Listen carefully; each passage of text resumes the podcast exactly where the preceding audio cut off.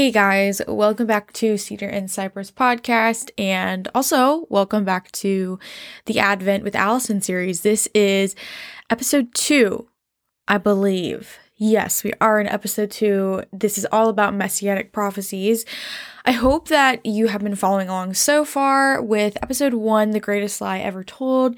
And I did a bonus episode on Wednesday that I hope you enjoyed about slowing down and seeking the presence of God and just living in a more deliberate and intentional way. That was a completely impromptu episode that just God gave me on the fly. So I hope that blessed you and encouraged you in some way and that it contributed to your experience and your joy this Advent season, just, you know, helping you slow down a little bit. My goodness, I am very excited for today's episode, but also very overwhelmed. I'll just be honest. Messianic prophecy is a very challenging topic, and also to just be transparent, I rewrote this episode three separate times from different perspectives, and I approached Messianic prophecy in a bunch of different ways, and I kept trying, and nothing was really working. And so I, I honestly just slowed down. I took a pause from it because I felt like God just wanted me to take a step back from it. And the reason why Messianic prophecy is so overwhelming, I think, to study, but also still great and so good and amazing, but overwhelming is because there is incredible amount of literature and biblical scholarship on this topic and a lot of different ways to approach messianic prophecy. You can approach it from a perspective of like putting yourself in the shoes of the Jewish people and the rescuer that they were going to anticipate. You can take the approach of how likely it was that Jesus was going to fulfill all the prophecies. There, you could take them type by type. For example, you could talk about the ones about his birth, or you can talk about the ones about his life or his death, his resurrection. The point is, there are just a million different ways to approach messianic prophecy from. And so that is why it was it was a lot to compile and a lot to look at. And so what I actually decided to do is we're just going to zoom on in a couple of the messianic prophecies because there are so many of them. Actually, there are over 300 of them. There are just so many. There are hundreds. And it would take mm, forever, honestly, truly forever to go through all of them. But we're just going to kind of hone in on some things. And this is going to be a bit more of like a crash course and introductory episode on Messianic prophecy because what I'm going to give you today is kind of a dip into what Messianic prophecy is, how we can study it, how we can appreciate it, what it tells us about Jesus and about the gospel story.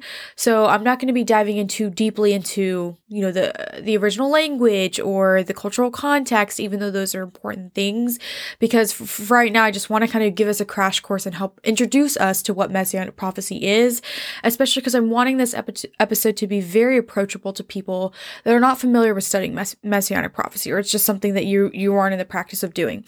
So, for those of us who are pretty familiar with the Christmas story, I think things like the virgin birth, the shepherds visiting Jesus, the wise men, the star of David, the angels, all of those things are just very familiar to us and they lose a lot of their wonder and their value and their shock value really the fact that these things are breaking natural law and we just accept them for what they are, which is a good thing. It's good to have a childlike faith, but because we get so used to it, we get really desensitized to how incredible the Christmas story really is.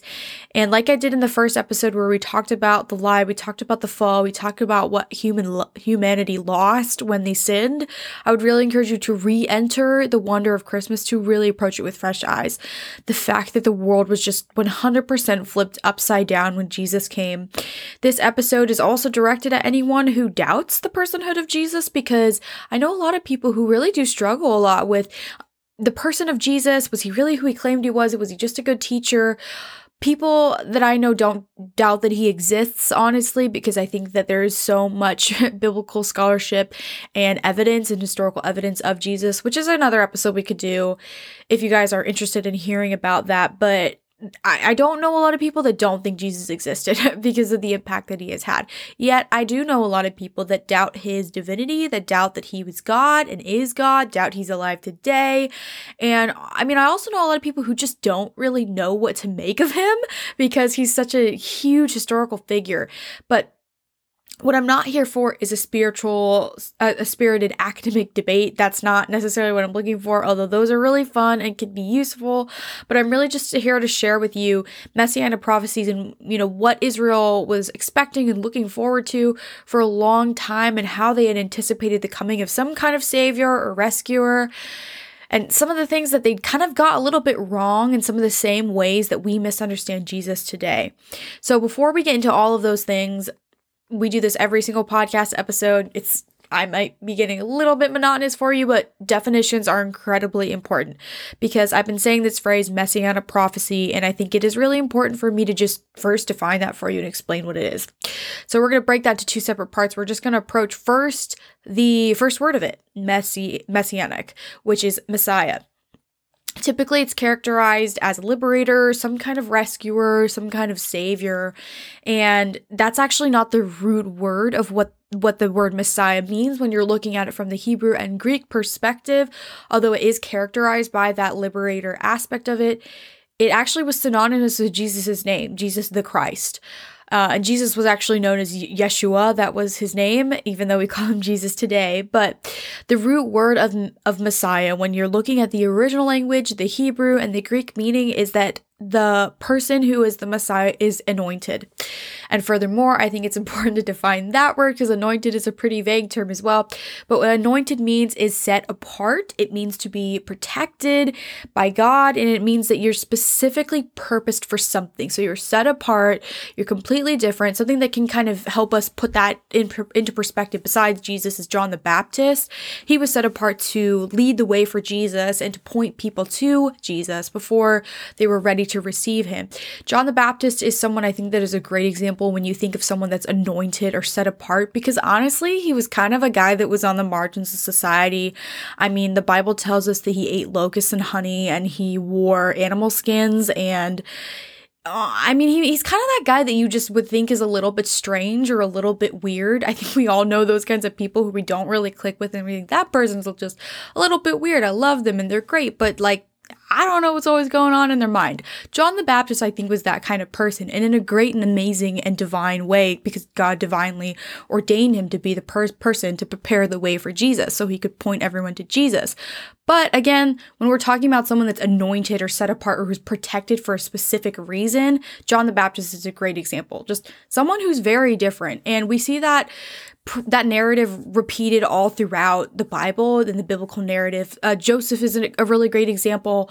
If you read his story in Genesis, he was someone who's just very different and set apart and contrasts everybody else around him. I don't even have time to get into all the amazing ways that Joseph contrasted people around him, but throughout the biblical narrative, if you look at the different people that God ordained and decided to use for his purposes and in great ways, you're going to notice that these people are just kind of on the margins of society. They're different, they're strange, they're unusual, or they're not cared about much. I mean, Moses was someone who was very ashamed. He had killed an Egyptian. And for example, David was a shepherd boy, he was on the lowest class of society there's a lot more examples, but when you're thinking of Messiah, when you think about Jesus, what you're really wanting to hone in on, what I want to emphasize is that set apart, anointed, and protected for something. Furthermore, Messiah has a very strong connotation of royalty or some kind of dynasty. So, the dynasty of David, the connection to David's kingdom, being the line of David. If you want to learn about Jesus's genealogy, that is in Matthew chapter 1. Incredible read, so much packed in there. There is also an aspect of Messiah that means absolute. So supreme and ultimate and just absolute. That's one of the best ways to think about it that there's nothing that came before, nothing that came after, and nothing that's going to ever be the same. It's really just synonymous with Jesus the Christ's name. So in the NASB, which is the New American Standard Bible, which is often kind of thought of the one of the best word for word translations along with ESV, this word Messiah appears in Daniel, in Matthew, and in John. Daniel has messianic prophecies, and Matthew and John are kind of showing the fulfillment of those prophecies that not only not only in Daniel but also throughout the biblical narrative. A really great example of this is when Simon Peter recognizes who Jesus is as the Christ. We find this in Matthew chapter 16, which says, Jesus was asking his disciples, Who do people say that the Son of Man is? And they said, Some say John the Baptist, and others Elijah, and some others Jeremiah, or one of the other prophets. Notice here before I move on that the disciples are clarifying this kind of connection and making this connection between Jesus and the prophets that came before him. So they're already noticing this pattern of being set apart, being very different, being someone that's sent by God. Furthermore, so he said to them, But who do you yourselves who do you yourselves say that I am? Simon Peter answered, You are the Christ, the Son of the living God. And Jesus said to him, Blessed are you, Simon, because flesh and blood did not reveal this to you, but my Father who is in heaven. And I also say to you that you are Peter, and upon this rock I will build my church, and the gates of Hades will not overpower it.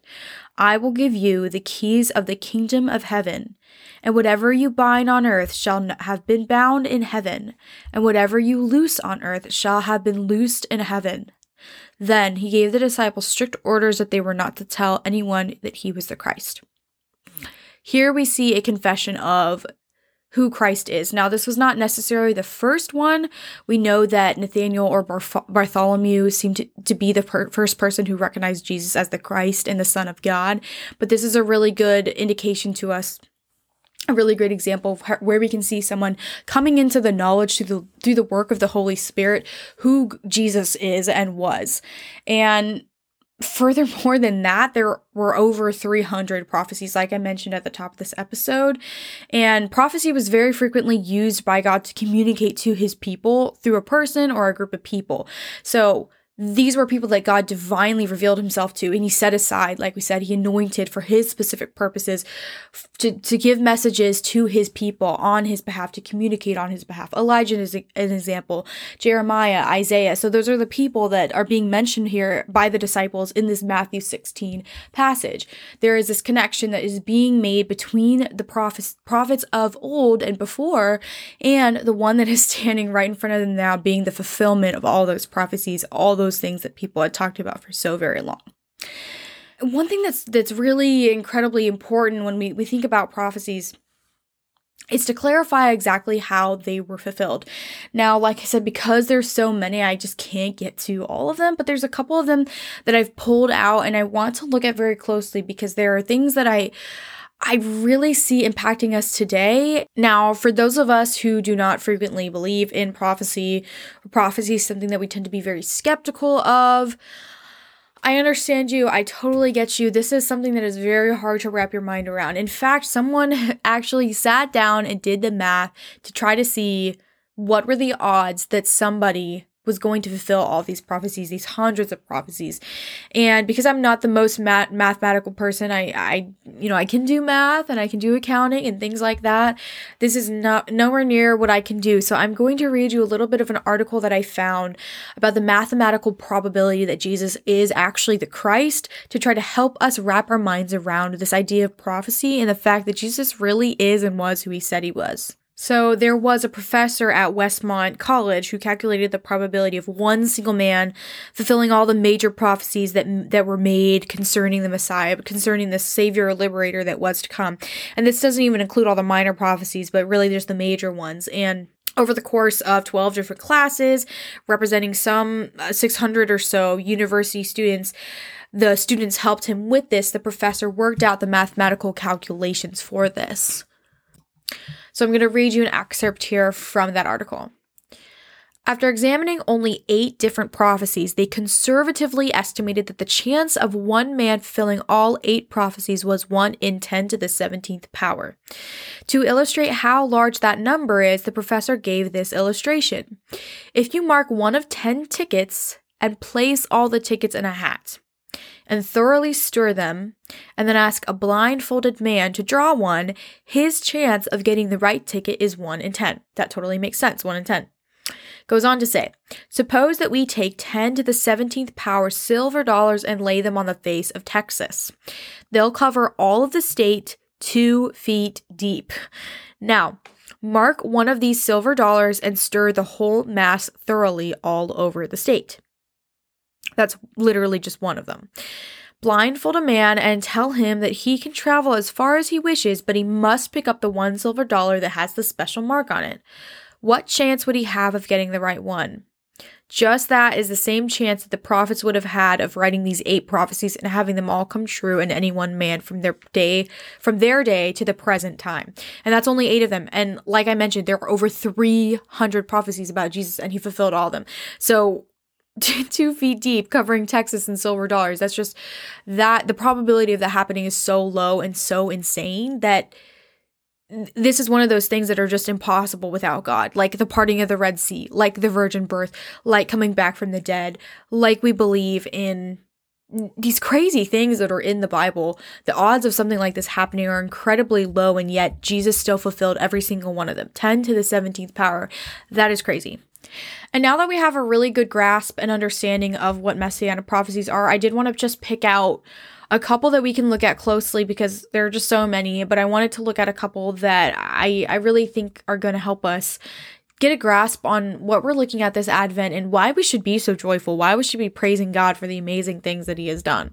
And the first one is, just like I mentioned a couple times, it's the virgin birth, which is eh, in and of itself a contradictory, paradoxical statement. The entire kingdom of God is paradoxical, but a virgin birth is the most paradoxical thing that could possibly exist. And today we have so many modern technology, so much modern technology and ways to have children that that were not even thought of or heard of ever in the first century. So we have to think about the fact that a virgin birth is impossible, and it is still impossible, but God is not bound by natural law. There are so many things that Christians believe that are honestly kind of wacky, and I think it's okay to say that and one of those just being the virgin birth. So I'm going to read to you here a verse from Isaiah 17 14. Therefore, the Lord himself will give you a sign. Behold, the virgin will conceive and give birth to a son, and she will name him Emmanuel. Emmanuel means God's with us. Matthew 1 22 says, Now all this took place so that was spoken by the Lord through the prophet would be fulfilled. Behold, the virgin will conceive and give birth to a son, and they shall name him Emmanuel, which translated means God with us. Luke 1 says the same thing. And there's a little bit more detail. Luke's account of of what happened has quite a bit more detail and information, but you see that repeated again in Luke 1 from what is also in Matthew 1. Like I just want to stop here for a second because honestly a virgin birth is just a like a weird and paradoxical thing to think about. But we as Christians for time millennia believe in this. We believe that our Messiah came through a, a virgin came through this young woman who was betrothed to be married and would have been ashamed by her society and would have been shunned by people in her life because it looked like she committed adultery or had sex outside of marriage. And that's not difficult for us to understand because at their time they had no way of ever thinking that someone could be pregnant without having sex. It's it's just like not not possible at all. When we think about that, I, ju- I just, w- what I really want to pull out of there is that this is the God that we believe in. We believe in this God who came through a virgin birth. Yet, there are so many things in our lives that we don't believe God for. Like, if we believe in all these wacky things, why do we live and act in such a way that is not indicative of this, as does not reflect this, that we believe God can do the impossible. For example, I have been convicted recently as I've been studying this Advent series to put together for you guys that I believe in these wacky things, and yet I don't believe God can do the impossible in my life. I don't believe He can. I don't always live like I believe he can save people who are un- unbelieving in my life. Or I don't always believe that he can transform such and such thing in my life. Or I don't think that he's capable of doing this. Or I don't think he's capable of doing that. And yet, we believe in this God of impossibles. He specializes in impossibles. Those are his specialty, doing the things that subvert mankind's expectations and completely flip things on their head. What we need, what I would like us to pull from this thing, from this and emphasize from this particular prophecy is like, how impossible is it that this happened and yet it still did? That is incredible. And so we should believe him for those same things in our lives. We should live and act in such a way like Mary did, like Joseph did, walking forward in that belief that we have in God that he is who he says he is and he will do what he said he will do. Because we know that is what happened with Mary. Furthermore, we know that her cousin Elizabeth got pregnant when she was incredibly old and like should not have been able to get pregnant at all. You can also read that story in the f- first couple chapters of Luke, which is an incredible story as well, which even further reflects what happened with Abraham and Sarah back in Genesis, the fact that the Bible says Abraham was as good as dead. Like it was impossible that Sarah should have been able to get pregnant. So God is completely doing this over and over again. We see in the scriptures, He's subverting our expectations. And so we can look for Him in those things that we don't think are of Him. We can look in, the, we can see circumstances that are difficult. We can seek and find Him and see that His handiwork is all over our lives, even when it looks like it's not. And then He is possible, He is capable of doing the impossible. Now, I don't say this to, to manipulate and say that we should use this as foundation for prosperity gospel or tell people to pray for things that are like natural law, physically impossible. But what I mean to say by that is that he's doing wonders in our lives all the time, yet we we refuse to see it. So I just want to emphasize that. And while we are here talking about this idea of God subverting our expectation, this brings us perfectly to the next prophecy that we're going to look at. And this one is Jesus being the king. So we see in Zechariah 9 9 that says, Rejoice greatly, daughter Zion. Shout, daughter Jerusalem. See, your king comes to you, righteous and victorious, lowly, and riding on a donkey, on a colt, the foal of a donkey. I want to clarify here that in this cultural context, a king coming in on a beautiful horse would be kind of like synonymous to the fact that the royals come in this beautiful carriage or we you know the the president goes in a limo and he's protected by his secret service. Like he has his entourage. Leaders and kings and royalty have their entourage and they're greatly praised and greatly respected. Everyone recognizes it and knows. I don't know if you've ever been driving when some like roads have been blocked off for a government official or the president or a mayor or whatever it may be. And it's it's this huge big thing. So that was the equivalent of what this idea of riding in on a, a victorious horse would be like. And yet zechariah tells us in in uh, chapter 9 verse 9 that he's going to come in on a donkey which is the most lowly and humble thing that a king could possibly come in. And then we see this fulfilled directly in mark 11 and that and it says when they brought the colt to jesus and threw their cloaks over it he sat on it. Many people spread their cloaks on the road while others spread branches they had cut in the fields. Those who went ahead and those who followed shouted hosanna! Blessed is he who comes in the name of the lord Blessed is the coming kingdom of our father David. This is also incredible. This is also incredible because we see this this humility in Jesus that he didn't need to come in with a huge entourage. He came in on a donkey, which is the most lowly and humble animal he could have possibly come on that would also be able to support him and his weight just as a man. But he chose this lowly donkey. And this is an incredible thing because it shows how Jesus was not interested in the fame and the glory and the self righteousness that humans are so often interested. Though he was a man and though he was tempted with everything that we are, are tempted by, I'm sure he was tempted to self glorify and to just revel in his own praise and worship but yet he wanted to glorify his father. He wanted to point he wanted to point people back to the truth. Jesus was completely and utterly concerned with the fact that people would turn from their evil ways and repent and turn to God because turning to God is a life of joy, a life of praise, and a life of worship. And that was really what he was concerned about. And he he was concerned with doing the work of his father well and doing it to the best of his ability which meant dying on a cross even. So if you think about it, Jesus, even riding in on this donkey, is already aware of all the things that are going to happen to him. And this is a really, really great reminder to us that we don't need an entourage. We don't need that praise. Like we can follow in Jesus's footsteps this Advent series and like not look for look around for our approval and our praise. And this is also the season where there's a lot of giving that's encouraged, which is a great thing, but we're encouraged by Jesus not to let your right hand let know what your left hand is doing. The fact that we don't need praise, we don't need glory, we don't need people to recognize us to store up treasures in heaven because God sees the good works that we do. And this is a great example of that it's just a really great reminder that we don't need to be puffed up with pride and, and seek self righteousness this Advent season and this Christmas season as we are with our family and with our friends. And we're constantly inundated by, you know, parties and events and so much, so many things are going on during the holiday season. And, and there's so many opportunities for us to present ourselves in the cleanest and best way possible and look the best to everyone else and try to keep up with the Joneses, but honestly, we can just be transparent.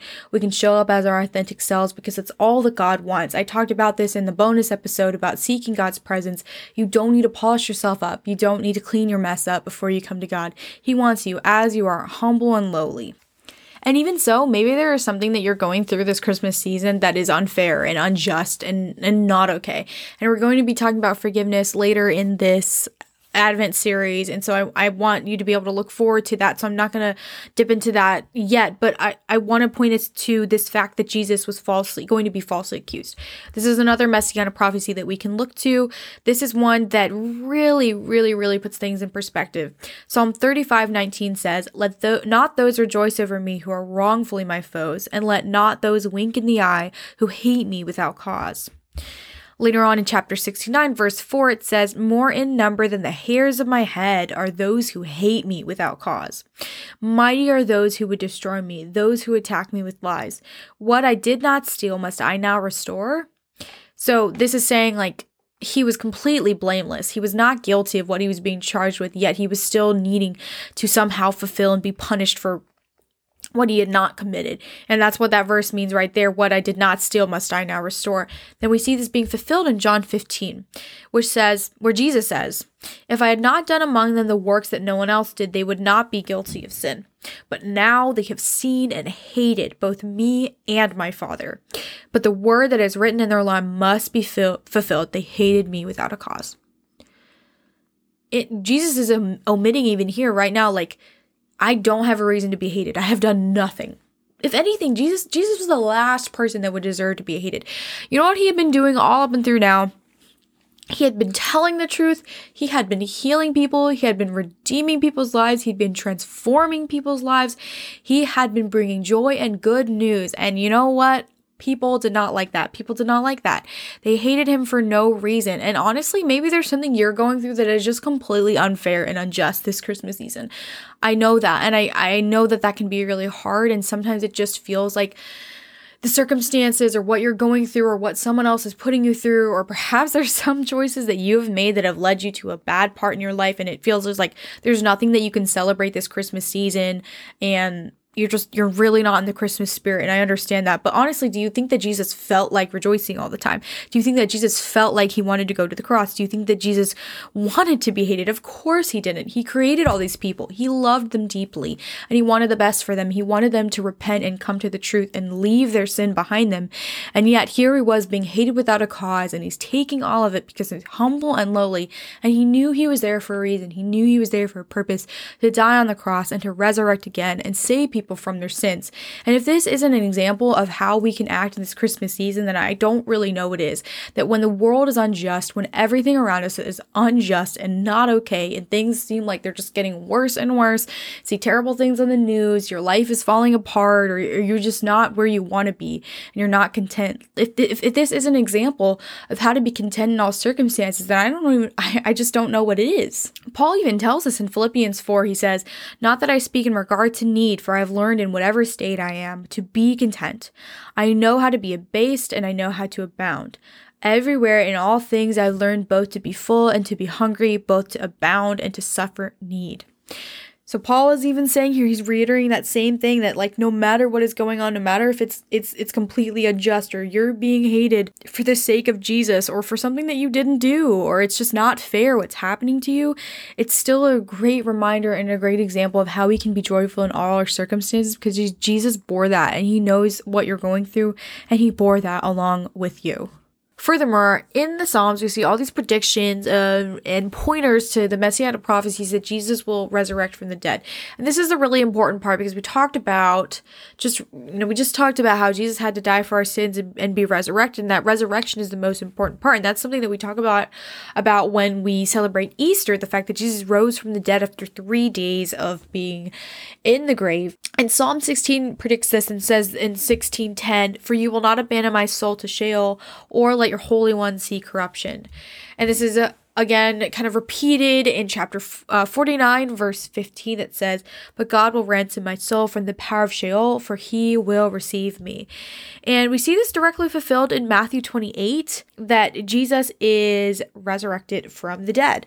Behold there was a great earthquake for an angel of the lord descended from heaven and came and rolled back the stone and sat on it.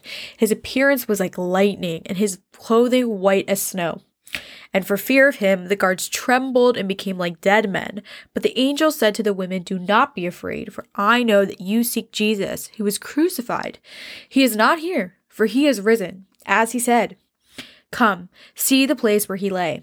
Then go quickly and tell his disciples that he has risen from the dead, and behold, he is going before you to Galilee. There you will see him. See, I have told you.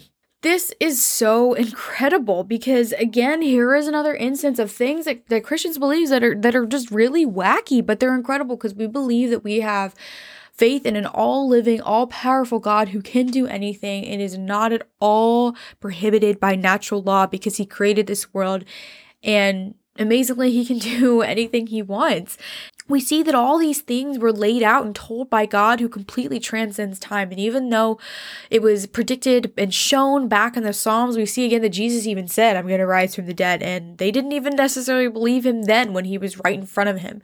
And it was hard for Thomas to believe, even after seeing Jesus come back from the dead. And he said, I, I need to hold, I need to touch his hand and hold his hands and see that he has been pierced and it's really him. And, and sometimes we can act that way too. We can feel like we need to see some kind of proof proof and evidence. And is this not evidence enough for us that fi- over 500 people saw Jesus after his resurrection? How many times do we know what God's promises are? How many times have we we know what God has told us and we are we're confident in that and yet we refuse to actually see his good hand when it's working because we have hard hearts because we have faithlessness because we do not believe. Sometimes we need just to need to cry out to god like that man who said i believe help my unbelief. I do believe in you but just help the parts of me that don't believe in you and don't have faith that you will say what that you will complete what you said you will do.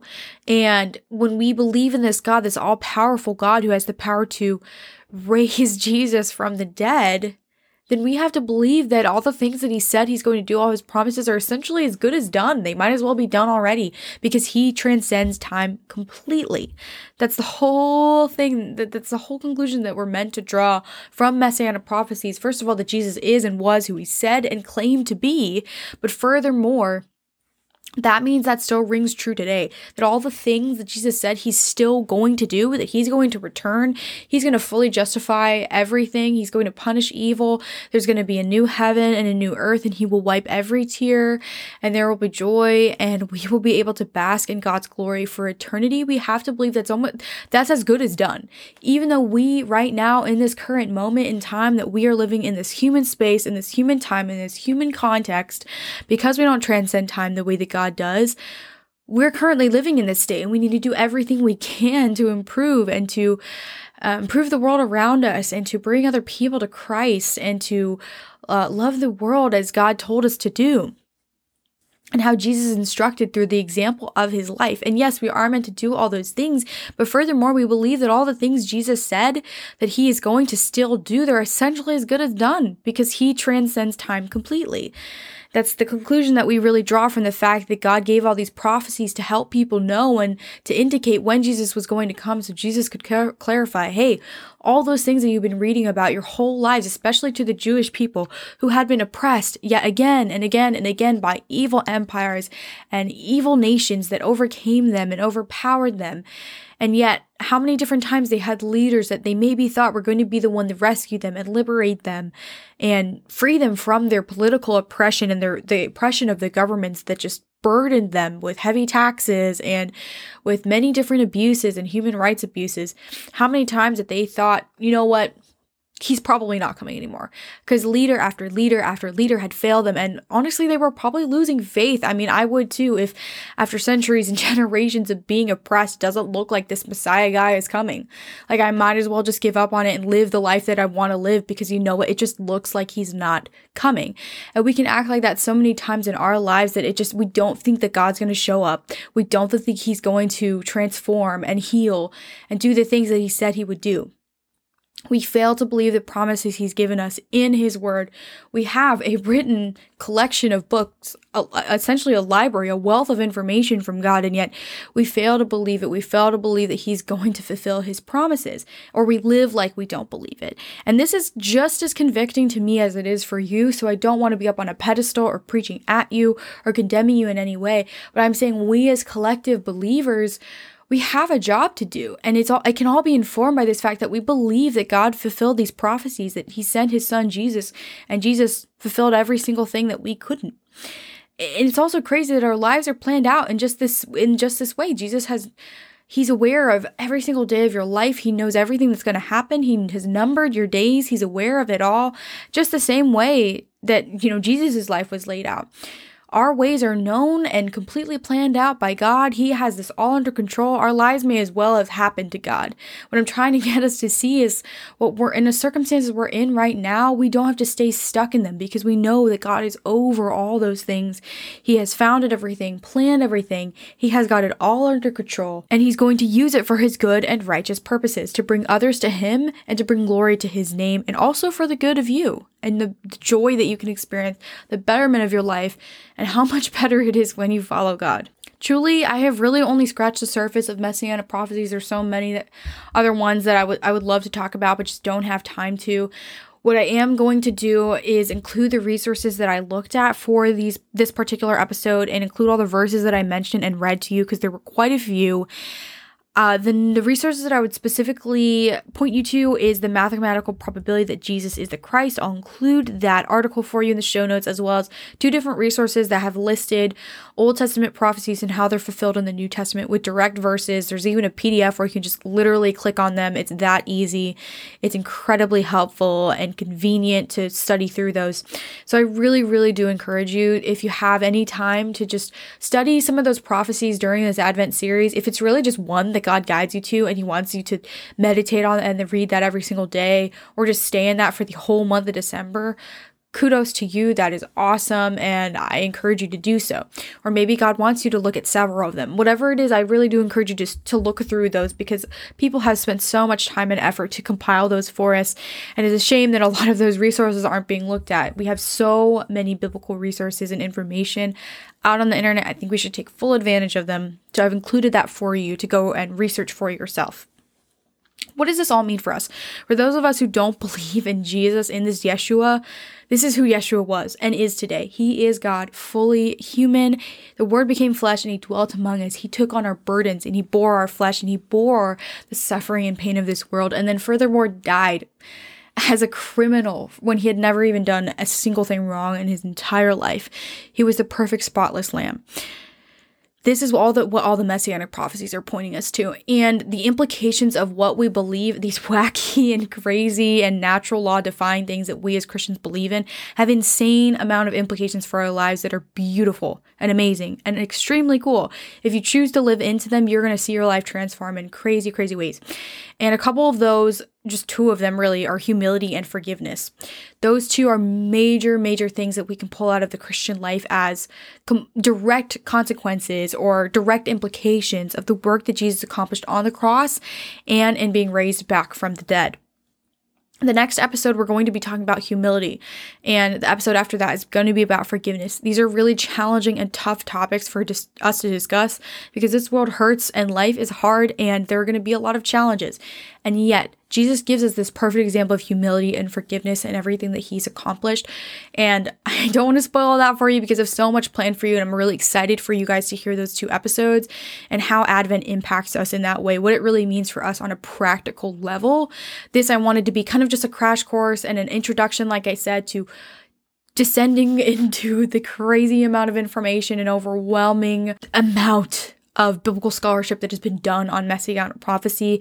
I wanted us to see what it looks like to look at those verses side by side and how incredible it is to see that Jesus filled all of them against all odds because God is the God of impossibles, all sovereign, all powerful, and all knowing.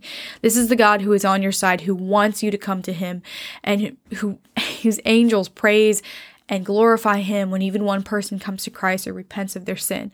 So if that's you, I just I just pray that that will be encouraging to you. Or if you've been a Christian for a really long time and maybe you have heard of messianic prophecy, maybe you haven't, but I just hope that you maybe learned something or walked away encouraged or um, just further confirmed and more confident in the things that you know are already true. So I hope that episode served that purpose for you. Make sure to tune in for next week's episode on humility, which is going to be part three of our Advent series of five total parts.